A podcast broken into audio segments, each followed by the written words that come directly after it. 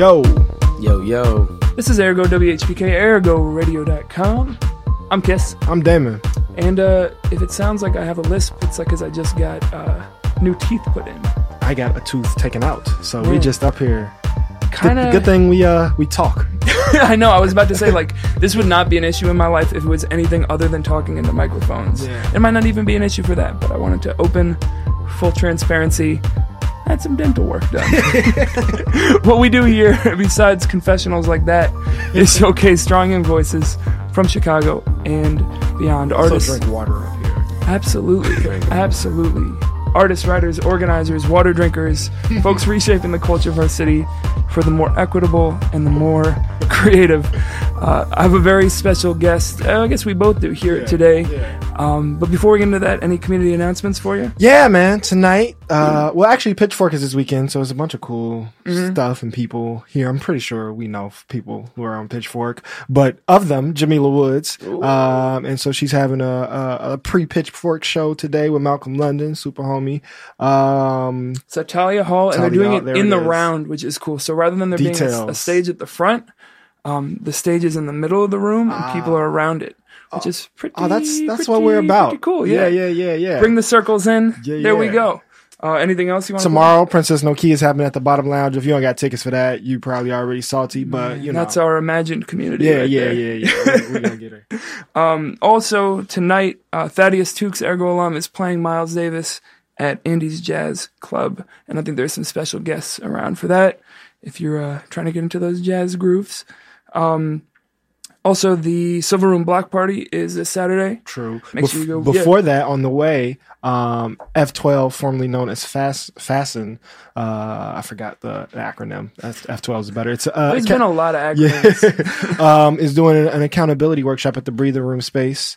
Um, and so please come to that. It's 2.30. Uh, Sunday, I believe, is Church on the 9, 79th and Cottage. Look that up on the Facebooks.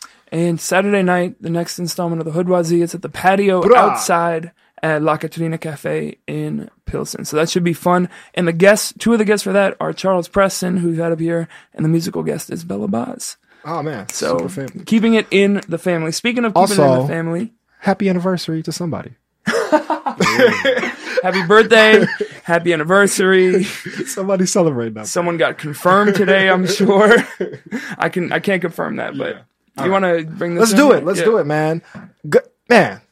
All around good person, good soul, DJ, MC, media maker, organizer, um, hair part enthusiast. Elgin Elokari is here. Yo, what's going on? Bra bra. y'all? what's going on, y'all? How y'all feel? How y'all feel? Well, before we talk about how we feel, let's talk about how you feel. We'll come. We'll bring it back to us. Don't worry. True, it's true, a. true. It's we're doing it together. But uh, we always like to start the show with uh, how is the world treating you, and how are you treating the world on this day? True. Uh, so far, the world has been treating me very well this morning. Got up, got some breakfast, had like a, uh, excuse my St. Louis accent. I say breakfast. I can't say breakfast. However you. I can't. It's hard. It's- And you didn't even Breakfast. have dental work done. See, it just happens. Um, but no, it's been good. It's been good, man. Had me some French toast. You know what Okay. I'm saying? Some eggs from, you know, from Pilsen. It was delicious. And, uh, they even put some strawberries on the French toast. You know what I'm saying? Like, Ah, so yeah, it was, yeah, yeah, yeah, yeah. it was good, man. Yeah, you know? I support You're living right. yeah, yeah, yeah, yeah, So we're excited to have you here. I think i- i- it's kind of a fun one because we both have kind of known you. You know, obviously we're in the same rooms a lot, the three of us, but also Yeah. like we each kind of have our own How y'all little know each evolution stories. So this is a fun one. About three months after I moved to Chicago, so this is whenever that mayoral election was in 20, 2014.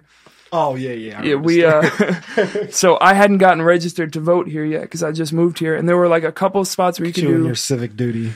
Hey, I'm planning. I, I'm just I'm just trying to do my part, you know. um, and there were a couple places where you could do same day registration and voting in the city, like two places for the whole city. Um, and so I went. One of them was in Welles Park up north, and I went and I got on the line. And when I say line, That was the longest line. that was a long line. the longest line. So of course, over the hours that you're waiting there, you start talking with the people next to you, and this gentleman happened to be the person standing right next to me on this line, Yep. and we waited six and a half, seven hours to vote in the mayoral election, Yep. and then I heard from a friend who was there still online after us. A half hour after we left, Rahm showed up with pizzas and stood like right at the line where you can't Wow. like flyer and he just Wow. handed out slices of pizza to people coming out. I wonder who the people wanted to vote for. Hey guys, g- thank you for going out there and voting. You know, like here, Like, ain't that the most pizza. high school ass shit you ever heard? lame. Like, you know what I'm saying? Like, Wow, man. Rahm like for when I- student president. When I'm man. mayor, you'll get credits for gym class for being you on know what I'm saying? team. No more homework. Get out of here. So that's that's our evolution. Y'all maybe go a little bit deeper. Yeah, yeah. No, I think the the I don't know if it was the first time I met you, but the first time we like rocked was my graduation party. Yes, the graduation DJ, party. my Yeah, graduation That party, summer time. 2014, Uh-huh. and so that was like How'd you get that booking? Christiana. yeah, yeah. Yeah. Christiana just put that together. Uh-huh. Uh, and then that was like July, maybe going into August. Uh, it might have even been like the last, like the last weekend, first weekend of August, Mm-hmm. and then like a week or two after that, the Fer- Mike Brown Yep, death that's and the Ferguson uprising, and so you you have uh, strong St. Louis connections. Yeah. And so then that just put us in the same space often, in the same energy, Mm-hmm. and he was coming out to the Octagon Live and stuff, and just was a just a just a also just a sweetheart. Oh man, come on. Yeah. Trying make me blush on the air, man. So on. yeah, man. So so we go back. We we have now established the connection and, and the love that is in the space. Um. So talk about that. I I I wasn't really. I didn't know what was going on with nobody at that time. Actually, to be Right, honest, it was like all these new people. Because you know I'm just getting out of school, and so I had been around definitely like the YCA open mic scene uh, for a while. But there have been people kind of like graduated out of those type of spaces, or just were in other similar spaces. And so like as I was getting into movement was when I was really starting to understand the city landscape. So you were one of those people that was just like instantly became the homie and was around, but I didn't really like know where you came from or all the things that you do. And every time I like kind of hear about you, I was like, oh yeah, Elgin does that. Oh yeah, Elgin does that. I was like, oh okay. Just the other weekend, I see you with a with a with a paintbrush in your hand. And you, Ah. you do this beautiful little you dig. So let's let's go back. Okay. Um, where, where is home? What, what what do you consider? Okay, so I'm originally from St. Louis, Missouri. Uh, shout out, super duper shout. out. Yeah, yeah. Grew up in St. Louis. Like it's in uh, for those who are from St. Louis, it's like it's not about like oh you from the north side, south side. It's more like City or county, right? yeah, it's like you you live, and even if you say you're from the city or the county, you're not even really sure. It's more just like we identify everybody by like what high school you went to. It's like for there, that's like that kind of talks a little bit about like your personality, uh, what your basic philosophy on like St. Louis area and life has been for you thus far. Because like even elementary school is like, uh, kind of get it, but high school is when you really kind of like find out where what vein you're in, as well as like St. Louis is very black and white, right? So that means like when I was growing up, that's like that quote unquote, oh, you act black or you act white, you know what I'm saying? Like as in like the way that you speak or whatever. That's very that. And there, I mean, there's other races and cultures that are there, but it's even in other races like, oh, you either act white, you act black. You know what I'm mm-hmm. saying? So, and that even goes for like what color you are. That means now you you are a quote unquote white guy that acts black. You know what I'm saying? Who you never even considered as being white. You're like, no, Yeah. you black. How did that social binaryism, binarism, binary? Binarity? Really? No, I made that Okay, up. for sure. I was rocking with you. Uh, I still rock with you. How did that social binarity like work for you, and, and where did you fit in that? That'd how be funny did, if how after did- 98 episodes you're like, that's it. I draw the line. I'm done. how did, but, but, but how did how did you like fit into that mode? How did that impact or, or shape I've your always, identity? to be honest, I've always been in the middle. Um, and that's because of like, uh, like my mom, who's a who uh, basically raised me as a single mother after my my, my dad like removed himself Shout from out the to moms. situation. you Shout know? out to mom. But she's always trying to make sure that I was in very diverse communities, and I, even as a child, where like she can tell that I was getting ready to start being on that path, and she was like, "All right, well, let's get you a martial arts immediately." You know what I'm saying? Like, you're gonna do something with this. what do you mean uh, by that path? yeah, Which yeah, path? yeah. As in, like, I was the beat people up path? I mean, yeah. I mean, like to be honest, Yeah. like when I was like in first grade kindergarten, I was like, my mom came to the off like the principal's office every day to whoop me. Like during that time, like not like during that time, you can still give kids whooping at school. You know what I'm saying? And like, I re- I never forget this, but like one time my mom came through to like give me a whooping, right? And my principal looked up. She's like, "You want to use this ruler?" And I was like, "What?" it's like that, you know. but my mom was like, "You know, I'm not gonna be. At, I can't keep bringing you. I can't keep coming every day for this. We're gonna have to do something with this." So my mm-hmm. mom immediately got me in martial arts, which uh, She was just trying to free up her afternoons. me not that that's that too, but um, yeah, like being in martial. No, she actually had to drive me to these places, so it, Ah. it wasn't like just go to this spot after school. It's like no, I physically had to drive you there, so yeah. it was like a conscious decision that I need to get this young man to something that's going to be constructive. Yeah. So I grew up doing taekwondo and whatnot, which teaches uh, my basically philosophy on life, which is courtesy, integrity, perseverance, and self control. And then one other thing called the domino spirit, which is like the spirit that uh, is inside of you that makes you want to keep pushing forward. You know, so uh, I love when folks have their just philosophy of life Ready ready, to to, go. go. I want to. yeah. We'll, we'll come back to it, but I want to stick at that point. Yeah. If you just spell them out a little slower one more time. so courtesy, integrity, perseverance, self control, and then domino spirit. Let's talk about indomitable spirit because that's Yeah. the only one Yeah, that I don't really know what you mean. What, what what what do you mean by that? So in dom- so uh, And how is it different from drive? Okay, so the quick, easy way to explain what um, indomitable spirit is, um, everybody has like that spirit within themselves that pushes them forward, like that says, "Hey, I." Regardless of how hard this is, I mean, some may call it drive. Like it's very similar, but it's like even if you had the d- drive and determination to do something, you still have the spirit to want to do it. You can't just do it because people told you to do it. You gotta like actually have that integrity and push yourself forward. So, um, actually my first youth development class that I was teaching at uh, the Gary Comer Youth Center. Um, I was teaching a group of third graders, and I was teaching them Taekwondo, and then every every one of those definitions of those words for third graders. And when we got to Indomitable Spirit, they would say, uh, "The spirit within me." It was the cutest Oh, thing in the world. So he'll get to like all of them. It's like, well, what about that last one, Mister Eldon? It was like Indomitable Spirit. It's like, oh, that's the, the spirit that's in here. I was like, yeah. So, yeah. so that's like my quick definition: is just the spirit within yourself that pushes you forward, that makes you want to move. And those came from the Taekwondo practice. Like, was that formally part of the practice you were learning? Yeah, yeah, yeah. So we we had to learn th- those definitions at a very young age, and I kind of like that's always kind of stay with me. So yeah. Were you making art, or what was kind of the entry point into that kind of creative side? Because I, as Damon said up top, you do kind of do everything. Yeah, yeah. So yeah, what was the entry into art making? So the art making started like when I was um mm, I mean I was always drawing. I had a friend back in elementary school named Adam that was a really dope artist and then I started Shout out drawing to too. Adam. Yeah. and then uh my mom was always super supportive. I went to like a portfolio art gallery when I was young um in St. Louis uh run by a man by the name of Robert Powell. Uh shout out to Robert Powell. Yes. Um also uh and then when I got to I feel um, like we're just checking off a list of shout outs. as we go. Oh no, it's become a science up here. uh, and then I went to like a my mom got me into a young entrepreneurs conference. I'll never forget it. But it was like I, I would take all my my comic book characters that I would draw uh, in in middle school because I had this dope art teacher who was I saw him make the first person I ever saw use Photoshop in my first mural I ever made. His name was Mr. Strickland. He was very strict. Strict.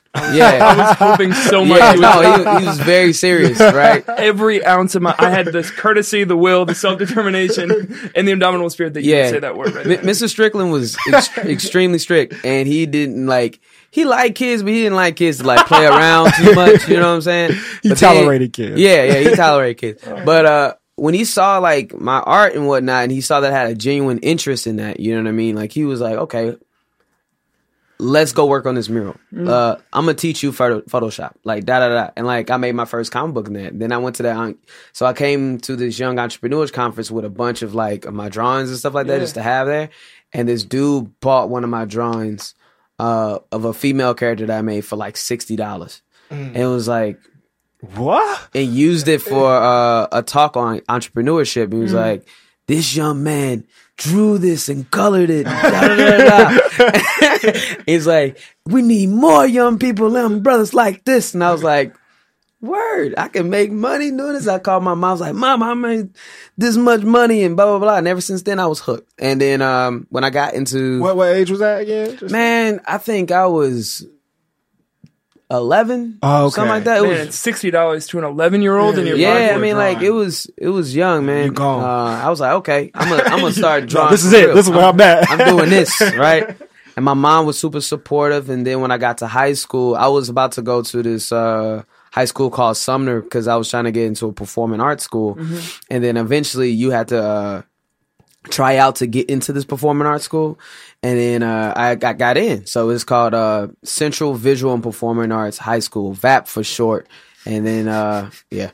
and then that's, What that's were we saying about acronyms? Yeah. that VAP. uh, VAP. not great branding, but go. Visual and Performing Arts. There you go. Right. Central Visual Performing Arts. And uh that's the. Vapa might be might be cooler than Vap. Vap- Vapor. Vapor. Yeah, All so right, like all right. when when you when you when you in You gotta- St. Louis, you you're like, gotta ah, oh, pay you the consultation. Yeah, they were like, oh, you you went to VAP. That's how you get when you went to VAP. Like if you're a girl, you're like, oh, you. If it's a girl, it's like, oh, you went to VAP. Oh, okay, all right. Because you like VAP had all the dance classes. It's kind of like similar to like Whitney Young Yeah. or something like that. You know, so it's, it was very or diverse. is how about like ChiArts? Is it? less- Yeah, yeah, it's like a ChiArts. But they had like music, they had uh shoot, uh visual arts classes, theater, all the stuff. Like had all the, the classes. And I was very heavily into two things in in there. There was uh my visual arts class with Mr. uh William Perry who got me into college. Um and then also uh piano. That's why I really got into like my first I hated piano. Like to be honest, like when I first started I did not like playing piano. You started that in high school. You started Yeah. that before. Yeah. Well, I grew up in church, but you know, so we had like, was, I played a little bit of piano in church and would make up my own songs and stuff like that. But That's one thing. much. There's a, there's like a bucket list of things. It's either a bucket list or a list of regrets. Oh, and like, and I wanna I wanna make a bucket list. But uh, being able to like sit at a keyboard or a piano and at least have some some technical Do it, man. understanding and some Do it, drums. do it. You want to teach me? I mean, yeah. I, right. I actually I play by. I don't read. I, I play by ear. That's what that's that's where it's You at. what I I feel like you're definitely a play by ear type of guy. I am. yeah, I mean, like it's, uh, yeah. I, I took a theory class like right off the back, and I hated my like my me and my mom was talk about it, and I'm like, man, I hate this class, man. My teacher mean and da da da, and I don't like playing the piano like this. And He then was a Mr. Mean guy, correct? no, it was Miss Mean Lady. I uh in that Apologize class for in particular. misgendering Miss Mean Lady. right. But um the next year I got a different teacher. His name was uh jazz musician Pete Ty Williams. He's uh one of the most talented jazz musicians in St. Louis, Missouri. Probably in the world. Dude's crazy. Um and he would he knew that I can play by ear and Let you do that. That's Yeah. beautiful. Yeah. yeah. So I want to go back to something that we kind of left behind a second ago, Yeah. which you were talking about, like drawing these comic book characters. And this is a world that, like, I just have no knowledge of. Is Mm-hmm. the whole, um, like, is the world of comics and all of the different things that that can mean. But I know, like, it is like a vibrant, incredible subculture that people are so It's a into huge Like, culture. it's a huge on a scale, you know, even beyond like the big conventions, but just like the amount of people who like this is an important thing to.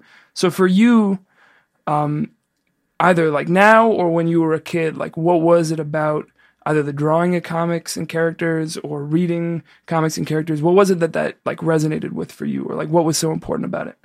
Man, I well, I grew up in a uh, a time where cartoons were. You still had your Saturday morning cartoons and all that. So I was just super into like Batman, X Men, Spider Man. It was just like these larger than life characters that would go out and do good deeds and all this kind of stuff and fighting bad guys or whatever. You know what I mean? But for me, I mean, especially when I was like hitting my teenage years, it was just escapism. You know what I'm saying? Like I wanted, like being able to jump into this world of these amazing illustrations, and then also like, um, I like to draw what I see. You know what I mm. mean? And I was still developing my artistic skills. So like all the images that I would see from my favorite artists during that time, I would try to mimic. You know what I mean? Like mm. sitting there and drawing and trying to figure out what my style was.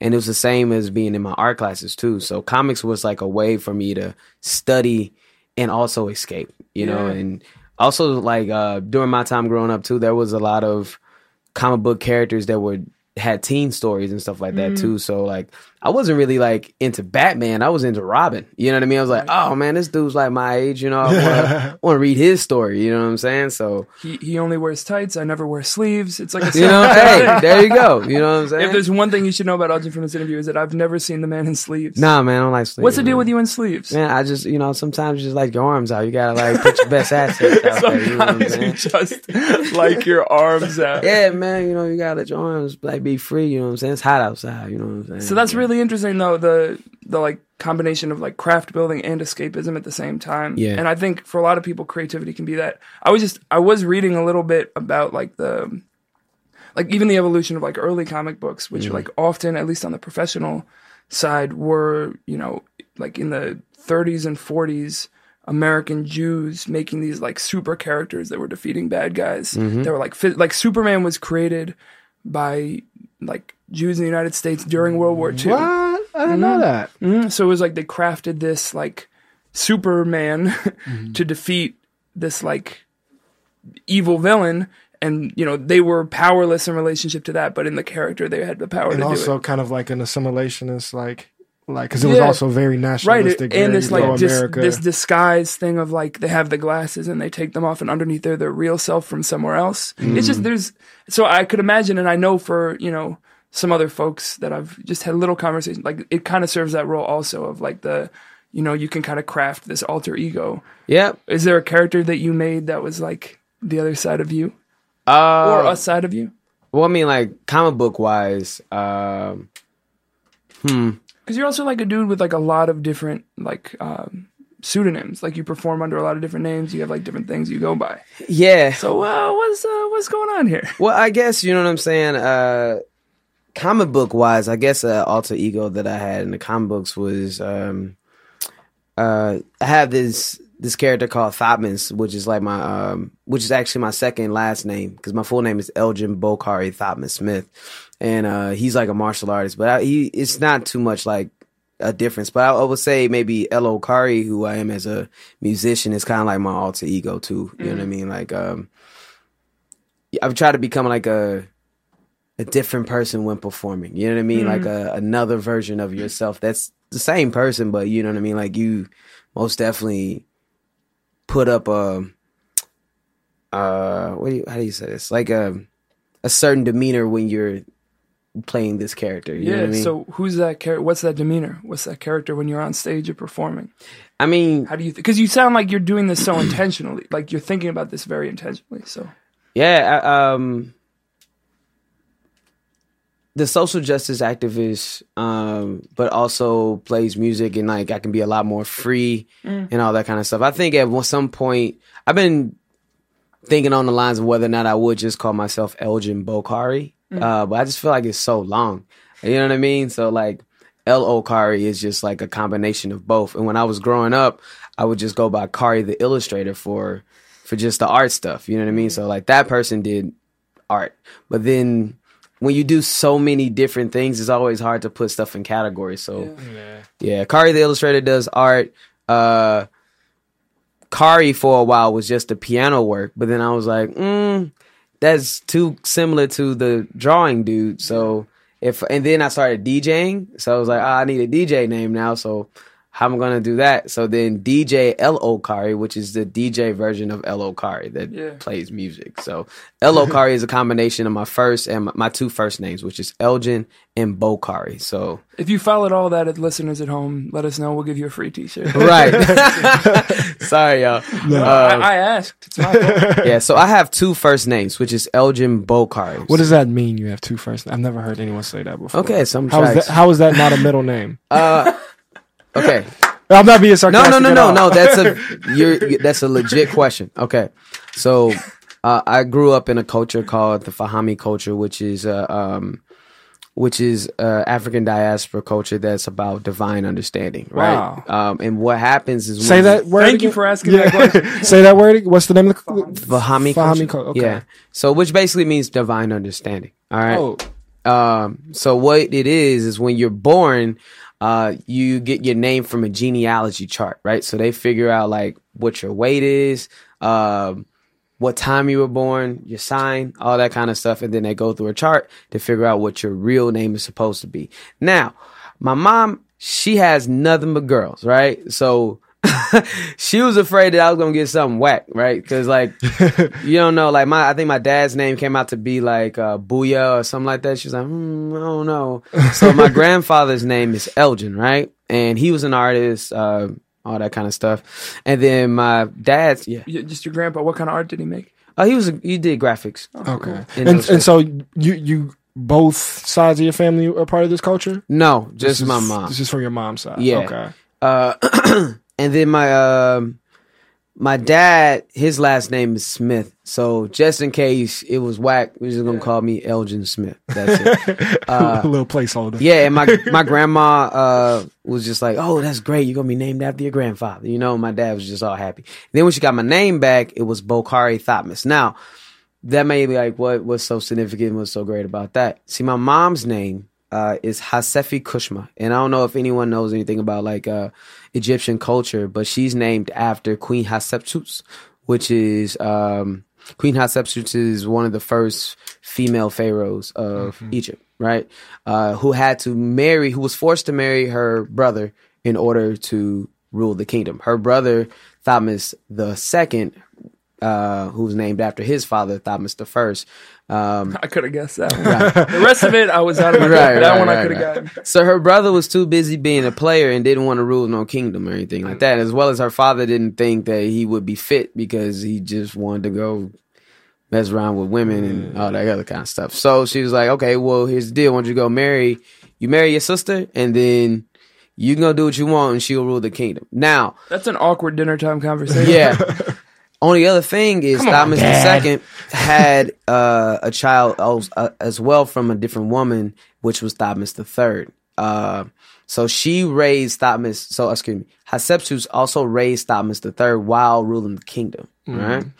So then, and then uh, Thutmose III took over and had an even bigger kingdom than his mother slash auntie. Right. So when mom got my name back and it ended up being Bokari Thutmose, my mom was like, "Oh my god, that's That's she's the yeah. yeah, like Yeah. that's amazing. Like how what's the chances that your name would come out to be Thutmose? That's that's amazing." So she was wanted to keep it. Obviously, she was like, "Yeah." So, this is a very like you obviously you just like painted a whole bunch of context and I want to ask a little more like where does all of this uh like systemologically come from? Like how did your family find this? Where ha- yeah, all where what's the backstory on How do you how this did y'all maintain Yeah. that lineage? Where, My- or is it maintained, you know? Yeah, I mean, uh, no, everyone in uh, on my mom's side of the family has like a second name too. Uh, so just to continue for a second on for what I was saying about the long, long name. So when my name came out, obviously my mom wanted to keep it. My dad and my grandmother were very disappointed that we were going to have not be named Elgin Smith anymore. So they're like, I was like, okay, I'll keep the whole thing. That's fine. so it roughly translates as Elgin means uh, Earth Jin, which is uh, one that grants wishes of the planet. Uh, Bokari is a king of Africa. Thutmose is a pharaoh, and Smith is a blacksmith or a carpenter. I was, Yeah, you know, a maker. an artist. Yeah, Yeah, yeah, yeah. So my and Bokari Thutmose roughly translates as a heart in a new life. Hmm. That's ill. That's right. Yeah. Yeah. So, So, yeah, where where's this how, how did y'all maintain that, li- or, or was it like from? from research? Or so from there- uh, research, where that comes from is. Come on, seventies, man. Everybody, oh, answer of the so it's just like cultural nationalism. yeah, man. just, You know what I mean? Like people wanted to recreating become, wanted to know more about where they came from and whatnot, and then through and do, with doing research from Africa and, and Egyptian culture, and also through the Black Power movement. Like my mom was heavily involved in with like the Panther Panther Party and that kind of stuff. Why So- Did you say that? you getting What was she bashed? like Yeah, underground or something? I mean, but yeah, Alright. she was she was involved with that stuff too. So you know what I mean, like, uh, and she wanted her family to know and have a name that that, that you claim. You know what I'm saying? That you can be proud of and whatnot. And also, yeah, you don't know what it's going to be when you're born, but you know what I mean. Like, you at least have something that you can stand on. Naming someone is the most important part of who hmm. you are. You know what I hmm. mean? Hmm. And if you don't have anything that really that you can stand on, then it's like know where you came from. It's like that's why I tell people like be careful with what you name your children. You know what I'm saying? Like you Yeah, no, it's very. It, it shapes everyone's understanding of our of ourselves for Yeah. sure. Yeah. Absolutely. So that's a really like int- I don't even know the adjective, but like really intriguing foundation. So we, we got this, you know, uh Pan African culture, uh, and then this this like very intentional artistic background. At what point did you like take that foundation and come into Chicago? What what what era, what what time was that when you made that transition here? To use Damon's password, what epoch was that? ah. So um, I went through a rites of passage when I was in high school, and then from there I was pretty much set. Like they sh- they showed us everything that we need to know about like our culture and all that kind of stuff. So when I came out to school, I was ready to go. You know what Where'd I you mean? go to school? I went to uh, the School of the Arts Institute, Chicago, Oh, SAIC. Uh, went there for four years. Loved that school. You know what I'm saying? Like I wanted something different. Like I already went to like the performing arts school, so Columbia wasn't really the choice for me because it would have been more of what I already kind of had in high school. So I wanted a challenge, and SAIC was that challenge. And uh, and when I got there, I mean, like it was it was great as an artist. When you are when you come from area where it's very diverse, coming out to a school like that where you are literally I don't know. I, I it wasn't when I came here in 2005 like racial tensions weren't that high or anything mm-hmm. like that. So mm-hmm. I was just able to just create. I don't know if that makes any sense. Mm-hmm. Um what do you well? What do you mean by that? Like there wasn't do you there wasn't a pressure that maybe you feel now to be like creating about something, or, or what do you mean? I mean, it's, I feel like to be the black artist right now, you better be speaking on something real. You know what I mean? Like for real, for real. Yeah. My my goal when I was in college was let's make dope artwork that all these rich kids will also be able to agree with. Mm. Like that was my only goal. Was like I have to convince the conceptual kid over there that my dope drawings of whatever, because it's not about making a dope drawing of Spider Man anymore. Like, mm-mm. you need to tell me what it means. What's the purpose of it? Why are you doing this? Mm-hmm. And then bring it in, bring it all together for this one piece. That's great if it looks dope, but I've seen people put a cup of water on the, on the table that's half empty and was like, "That's my piece," and then we have to critique that. Like I just I feel really differently about. it. I think it's half full. right? You know what I'm saying? But is it? you know what I'm saying? Like, right, right. It Yeah. gets it gets so bogged up in the head that Also, it's not. I, I want to go deeper onto that.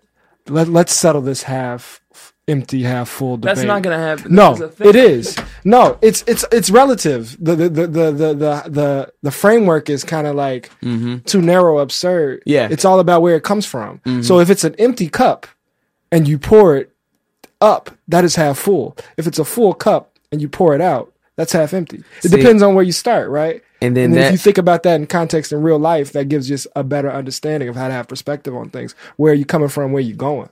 I don't know, man. I, I would have to say. Let's do it. Let's do it. I'm, I'm willing to stand on this. So, oh, okay, stop. One second. That's the point. That's what you learn at SAIC, though. Right. You see what I'm saying? Yeah, it's yeah. like you learn how to have conversations about the art in itself because that what makes it. It's not even about how dope the art is or how it looks. It's about how much are you making people talk about it. Like people get mad How's it they, connected uh, to human experience? Yeah, because people get mad like when they're saying, when they're like, "Oh man, Kanye West got an honorary degree at at SAIC." Man, how dare they give it to Kanye West? But I was like, "He's perfect." Like, what do you mean he's perfect? That dude's just. I was like, he gets people talking about him. Yeah. That's his whole thing. You know what I mean? Like he wouldn't be as relevant as he as he is right now if people were not having his name in their mouths all the time. Yeah, but that's a slippery slope, right? And you don't want to value that over craft, over what you're making, because we have a dude who's the president whose name is on the building. Like we're talking about him. That's not a value necessarily. Not necessarily, but it's like when you're. So the thing that like SAIC, I feel like teaches you very well. Does art have to be beneficial though? Is, is Right. then the like It right. depends. It depends on like what school it comes from or whatever. See, like what SAIC does, they teach you how to be an artist. You know what I'm mm. saying? Like even from the dorm experience, like our dorms had kitchens in it. You see what I'm saying? Like my mom dropped me off for school. It was like peace. And I, and I know what that means until like I really got in there because it's like, all right, now you have to survive, mm-hmm. right? You have all the skills, you have a culture, you have talent, whatever. But now you have to survive in the sea of sharks and then show them why it is that your artwork or your work is relevant. You know what I'm saying? And if it has a message behind it, you have to know what principles that you stand on and be able to stand by those. You know what I'm saying? The decision, not everybody is going to be a Kanye West. You don't necessarily have to be a Kanye West, but you should at least know what you want to talk about. You know what I mean? And then how to make it look good that people will actually enjoy it. it's really hard to know what you want to talk about when you're 19, when you're 18. Like you just don't know. It kind of sounds ageist, but I mean it. I really think like you just haven't figured out, or at least I hadn't. Most don't. Yeah, Most I hadn't don't, figured yeah. out what I even thought about most things yet. At that point, I was just like, "What's that over there?" Like I'm just trying to like not have anything be thrown at me, Mm-hmm. you know. So like to actually have like a, a point of view is that's that's an accomplishment. That is a craft also. And I look at what you make now, and you know, you said it's it's tough to like kind of silo all the different disciplines, all the different things you do, and I think we don't have to. But it does seem like you make things so communally and i know your work as a teaching artist and as a program director is kind of in we'll talk about that in a second. Um, but was there a point where you were like not later for this saic crowd but like Yeah. this isn't this isn't giving me what i need? Um, like i don't care whether that dude with the conceptual piece likes my shit or not Or they're just very they- they're just very isolated from like the the greater Chicago artistic community, and you're very much like embedded in it. So how did that transition or Um, shift happen? I joined a dance crew after I graduated. What type of school. dance? oh man No, man, I was the pop locker, dude. I was. mm, I could. Oh yeah, that That's- that's, yeah. right up your alley. I could say that. Oh. that's true to brand I graduated from What was the name of the crew? Uh, new, the New Elements Oh, okay, that wasn't was too bad. at Columbia College. Okay, word. So that that's actually what started me on the path of like doing more community work. Um, I graduated from SAIC. Like I said, uh, to to bounce off of what you were saying about like you don't really know what you're standing on, right? Yeah. So for me, when I was in college, I could only imagine what it would be like for a a young black student, a young student of color, to be at SAIC during the political climate of Mike Brown. Could only imagine. You know what Yeah. I'm saying? Because then, even if that's not what you wanted to stand on, you're gonna Yeah, stand on. there. That's Yeah. that's it. You know what I mean? And then you're in the school with a bunch of like students that also probably don't know anything about that experience.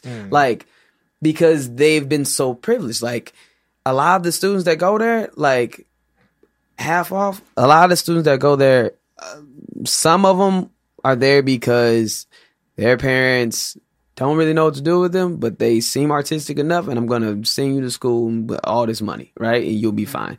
Um, and then there's some kids that are super duper talented, Right. that are really really good, but you have to like learn how to convince all those people that your work is relevant because the conversation is important. If your if your art doesn't bring forth a conversation, mm. then what was the point of it? So for me, I graduated and figured out how to make good art, right? Mm. Uh, and if you stick along with that, you know, you'll make some really cool, like relevant work, at least figuring out what it is that you like to make, right?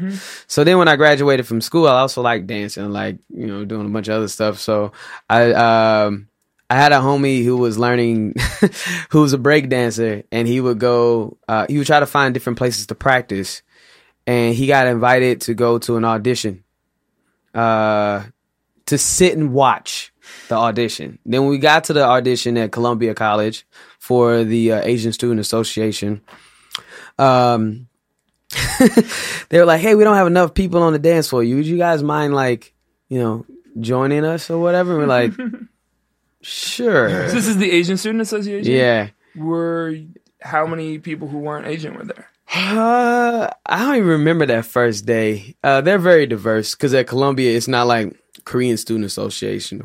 a, It was just Asian Student Association and whatnot. And I mean, shout outs to them, man. Like I met a lot of my life, like lifelong friends at that org or whatever. But coming for that first date, which I was just there to Check it out. Yeah. to be with, like to hang out with my homie, and then we ended up being on dance floor and all that stuff and trying the stuff out.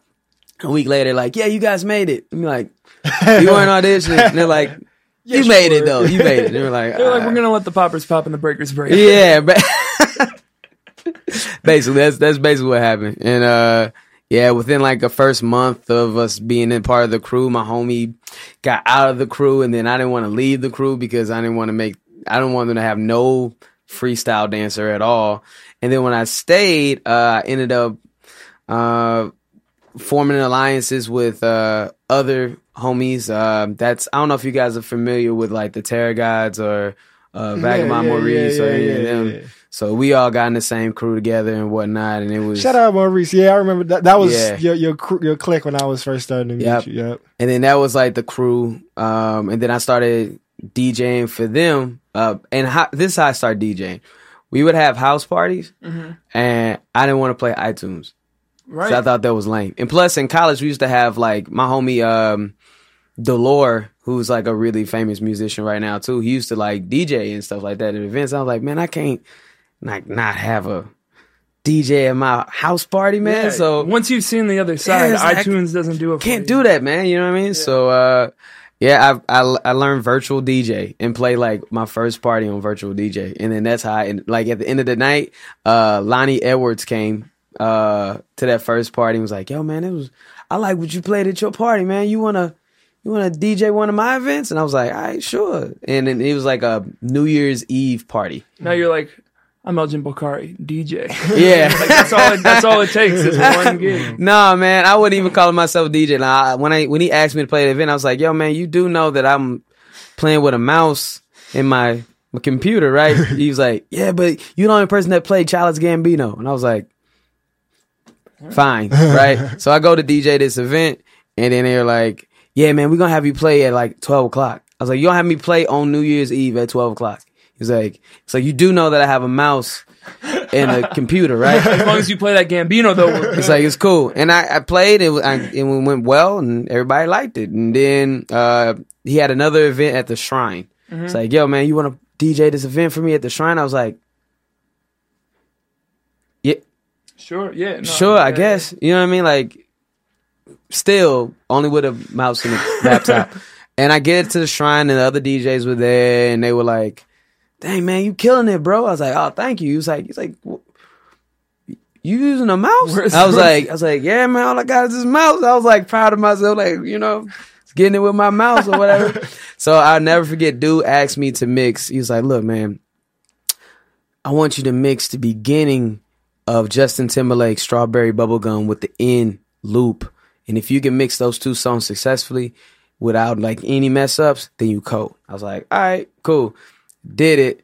He's like, good job, dog. That was tight. Yeah, that was tight. I think the test for validity always comes down to Justin. It's similar, yeah, man. It was JT, that's- that's man. the- that's the line. Shout outs to Strawberry Bubblegum because that song is dope. Uh, it- it's such a smooth song. So just in the interest of time, I want to make sure we get to the Yeah. to the to the Free Write stuff. So I do I have seen you DJ all over, and I know that that's like a, an important piece on the music making end right now, um, or just on the art making end. Like, what are you really excited about making? Uh, what what's the what's the medium right now that you're like super into? Well, uh, I've been really enjoying performing and uh, making my own stuff lately. Uh, my latest project, Ashe, um, super happy with it right now. Uh, it came about because an old uh, instrumental album that I was working on got stolen. Basically, I got my car broken into, and they stole my book bag, which had my original laptop in it and had all my music that I was working on. I had like uh, um, yeah, it's like tracks with with Mel and a bunch of other like really dope artists, and that all got like taken away. And then uh instead of wallowing in sadness, sadness Someone's enjoying it though, Right. Um, right. Instead of wallowing in sadness, man, I ended up just working on some new stuff, and then that's when I was working on this song "Self Care," and that was how I got started on the project in itself. So, uh, and then d- during that time, um, the Orlando shooting happened, and then that's where Freedom Song came from, and then Lost It in Here the Daylight, which is a piano piece that was originally for um, Trayvon Martin and then shut down is just talking about the political climate that we're climate that we're in. Uh, and even the track that we played in the beginning intro, "Give Me Your Love," I made that while working the Free Write Arts and Literacy program. Um, it was just an off day, and they didn't bring the kids down, and I was just feeling kind of down. So I was like, eh, "Let me work on some," and then ended up making that track while I was waiting for kids to come and do my work. Yeah, And so that's a great yeah. transition right there. Let's uh, Give the man a radio show. Give podcast. Yeah, so I, I mean, I'm I'm really excited to to document and, and talk about about that work here. Can you just give folks a little bit of background about Free Write and how you came to be a part of it?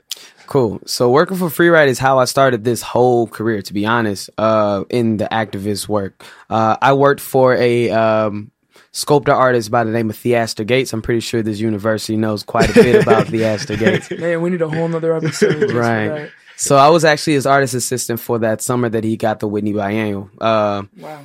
and actually the Whitney Biennial came on the day that I was working and I had a key to his place and everything and he was just like, yeah, brother, um, some, some really, uh, you know, some important people gonna come by, just show them the work and it'll be good. And I was like, all right, fine. So they come by to show the work and whatnot and show them and everything. And then he's like, I don't know what you said to them, but they want me in Whitney Biennial. I was like, oh, cool, dope.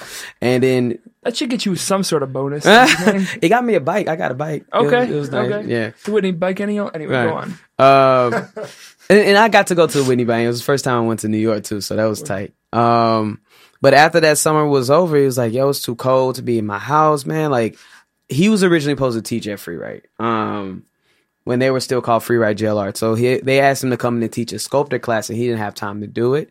So he was like, "Why don't you go teach the class for me?"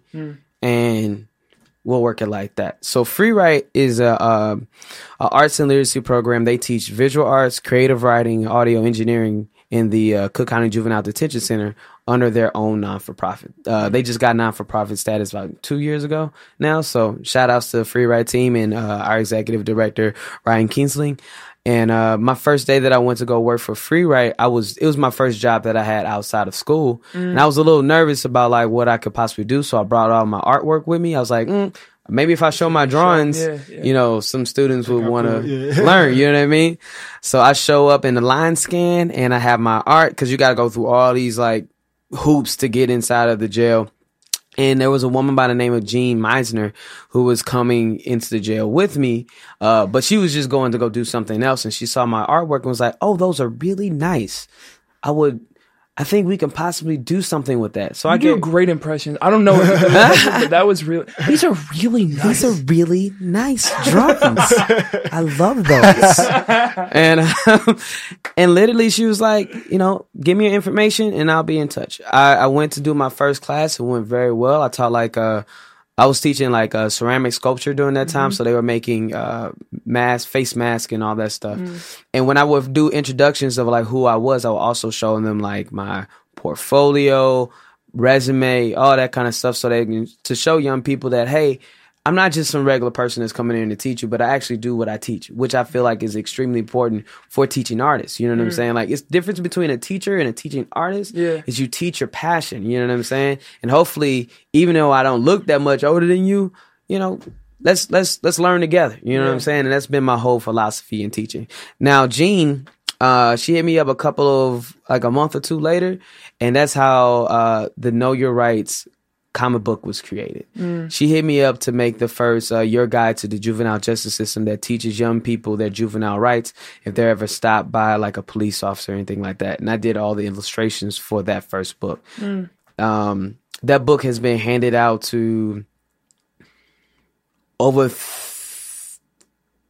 thirty-five hundred young people in the Chicagoland area, and even more now. Yeah, Um, I've seen it. I've seen it like not that I went and got. Like I've just seen it around places and on coffee tables and offices and stuff like that. You yeah. know, so that booklet is what kind of got me started. But then uh, I was also teaching at the Gary Comer Youth Center at the time, so I was teaching a fifth grade youth development class, and I was like, well. Let's teach them the book. And then I would read the book to my nieces and then also read the book to the kids in my class. And then before I knew it, uh, I was approached by Matilda De Dios, who was working Shout at Matilda. Yeah, who was working at Northwestern Law School. We ran e- at each other in like the Austin area, Mm-hmm. and she was like, "Are you Elgin Smith?" And I was like, "Yeah, No, it's Elgin Bokari. It's Elgin Bogart. Yeah, yeah, that's Not another- Smith. ni- nice to meet you." And uh, she was like, "Yeah, I I have a job because of you." And I was like, "Oh, well, that's nice." Like, what do you say to that, man? I'm like, cool. You're welcome. yeah. Also, can you buy lunch? right, you know what I'm saying? And uh, she was like, "No, I, I'm actually uh, your comic book. We're turning that into a curriculum at Northwestern Law. So I've been asked to develop this curriculum that we're going to go teach in schools." And I was like, "Oh, well, I'm already kind of doing some workshops with the book." She's like, "Would you like to join our team?" And I was like. Yeah, That feels appropriate. why not? You know what I'm saying? That sounds cool. And so get, get this. So our team that we would go out and teach these workshops. So basically we would teach the workshops of how to, uh, we teach workshops in school for know your rights. And then we developed a curriculum that I also did the illustrations for. Um, but that team used to consist of me, uh, Ethos and Malcolm London. We would go to schools all over Chicago So it was, teaching. it was like a very like quiet, laid back, calm workshop. in a sense. No, man, it's uh, so like we we would uh and we would go out and flex these workshops all over Chicago, and it was like this was before Ethos was Ethos, and before Malcolm was like Malcolm London. Yeah. So we were just going around like What up? teaching in schools all over school. You know what I mean? So we would have this thing where like I would come in with the projections and whatnot, and then we'd lead the intro, and then do our, our and then Malcolm would do a poem, or or Ethan would do a poem, and it was and then we would show like we, we made know your rights fun, but also without like you know, um, putting the fantasy of like what it is that we're actually talking about Right, here. right, you know what I'm yeah. saying? Like if you say these these phrases or whatever, free, yeah. yeah. it doesn't work like that, you know. And then that's honestly where the activist stuff works. Mm. I kind of came from, and then moving forward with the work that I did with Free Write, um, now Matilda is our associate director at Free Write, and now I'm the program director in uh, there. So it's just everything kind of came yeah. like full circle. And um, the activist work continued with uh, Elephant Rebellion, which was uh, after uh, so that dance crew that I was a part of. Uh, You put it in air quotes. yeah, uh, the dance crew that I was a part of uh, is what segued into Elephant Rebellion. One, John Vietnam, uh, rest in peace, uh, activist, um, hip hop artist out of Uptown. Uh, passed tragic, uh, passed trying to save someone's life uh, while he was off at school. His sister was a part of ASO, who, uh, which is the Asian Student Association of Columbia, and so I would see John when we would uh, have ASO meetings, uh, and then also um, I used to go uh, practice pop and lock at Alternatives, which is a in Uptown as Yeah, well. yeah, yeah. Shout So Alternatives. while while even in college, we used to go back and forth. So after John passed, friends of John Vietnam were asked through Steve Moon if they wanted to continue to do um, this activist work because they were um, they were going to develop a new organization out of this youth organization called MCYP. But those members have started to go off to college and they wanted to do something bigger. So that's how they were like, well, we, me and John been passing around this idea called Elephant Rebellion. Uh, do you guys want to continue this work? If you do, we'll give you guys an office space so you can keep, can do it. But we were like, all right, yeah, sure. You know what I mean? And it became a space of base of like grieving during that time. Um, and then from there, uh, and Steve, after the first, like, he's like, "You guys want to do?" it? He's like, "Cool," and then he left. He's like, "All right, y'all, It's y'all yours. Go H- for it." handed the keys Bye." to the You know what I'm saying? And then we were trying to figure out structure and like how we would do this work, and uh, you know, then we came up. Okay, so what are we all good at? We all knew that one, we all like making music. Uh, you know, two, that uh, we had a lot of immigrants in our crew. Um, and that we wanted to empower young people. And the work that I did with Free Write had me gave me a lot of knowledge on incarceration. Yeah. So uh, Elephant Rebellion got developed into a social justice activist artist collective that educates each other on solo- social political issues ranging from education, incarceration, and immigration. And we educate each other on these issues so that we can do so we can spread this awareness through uh, social justice, hip hop music, and also workshops. Word. So it's cool to see how those kind of come together and inform each other. I want to stay on the free write piece for for one sec, just as we're running out of time, Yeah. because I think this is a question we haven't really had the chance to ask, and I think you're a person to answer it. Um, in like, especially in a moment where there is talk about mass incarceration on kind of a mainstream, and I know this is a, a long question with a short amount of time. Um, what, like, what, like in the that national mainstream conversation, are folks most misunderstanding about juvenile uh, detention, holding young people, and what in organizing circles, what are we most misunderstanding, or what's something that we're misunderstanding about? What does it mean to work with uh, young people in jails and Or even prisons? not misunderstanding, just missing. Yeah, Um, just as someone who's been doing this. Yeah, from your experience, it doesn't have to be the the, the platform. Let me make this very clear. Uh, Free Write does not believe in jails. We want to live in a world without prisons. Period. Um, we work within the jail so that we can do social justice work with our young people. We help them. We assist in helping them create their, to help them tell their own stories. You know what I mean? Uh, through the means of hip hop, however it is.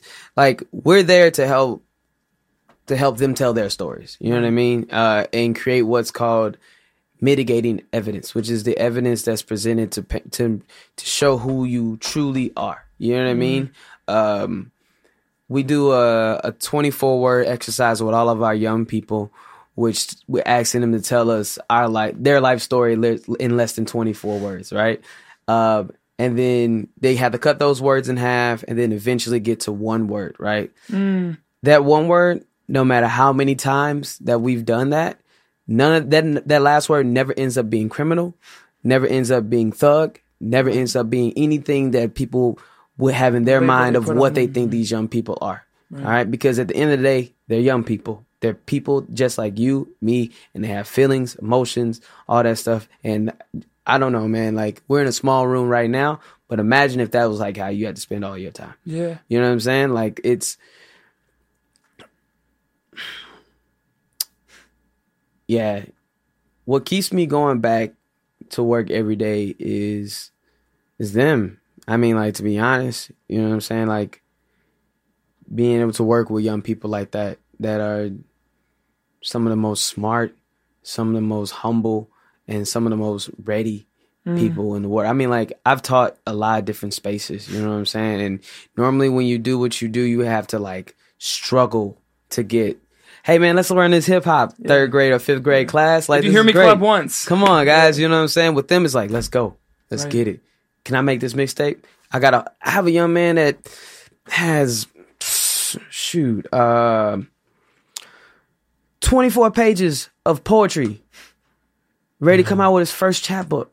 One, one of the first young men, when I, uh, when I first got there, he made some dope artwork and he was super duper smart, right? And then the pr- the principal tried to come through to like show off the classroom and everything, like, oh, this is the free writers, you know, mhm, right? And then Another great impression. right, That and so dude, strong. and dude was like, yeah, man, uh. When we gonna get diplomas in here or something, man? You know what I'm saying? Like this was back back in 2011. He was like, That's the other thing to know. For those who don't know, there is a CPS school in JTDC. Right. And we have in a, the detention Yeah, center. so we have a classroom space in there. And like he asks and then he had that asked that to the principal, like straight up, it's like, when we gonna be able to get diplomas in here? I mean, we can get GEDs and whatnot, or some, but like, can we can we get diplomas or something yeah. like that? You know, like we spending all this time and y'all got us going to school, but what is this for? Right. You know what I mean? And literally, literally within like a year and a half, they started like getting diplomas. You know what I'm saying? Like, but that's the point. You know what I mean? Like, it's like if you're gonna have me here, then like let me do something with my time for real, for real, you know? And um yeah, I guess the misconception that people don't realize is that you got smart young people in that space. Yeah. You know what I'm saying? Even though those young people, while we try to like kick them out or like push them away, pushing them away don't do nothing. You know what I mean? If you're not doing anything with them in their time. You know what I'm saying? Like just because someone is locked quote unquote locked behind bars does not mean that they're gone. Yeah. Yeah, and I mean like that's uh that's a new a new song that I'm actually like working on right now uh cuz we were just doing a an event talking about that. There was this uh woman who was ta- who was uh discussing a case in which her son was killed by another person that uh that he was trying to do a drug hit on, right? The problem was that her son was trying to rob that person too. You know what I mean? So sh- the mother was given the opportunity, like, so what do you want to happen with this young man that killed your Right. son? And she was like, he's going to become a part of my life now. Mm. Like, Yeah. no one won that day. Mm. Right. Nobody. Mm. My son was trying to rob your son. Your son was trying to rob my son. Right. And my son was killed in the process. Right. You know what I mean? What's what's that gonna do? Right. We don't need a winner. Yeah. Right. Nobody won. We're My not son, for my son ain't coming back. Yeah. Yeah. You know what I mean? There's So- no justice for it. It's just reparation. You know, No, how to- how to exactly. And what's reparation? Yeah, Well, yeah. repairing. Re- repair. you know, the state of repair. Exactly. Yeah.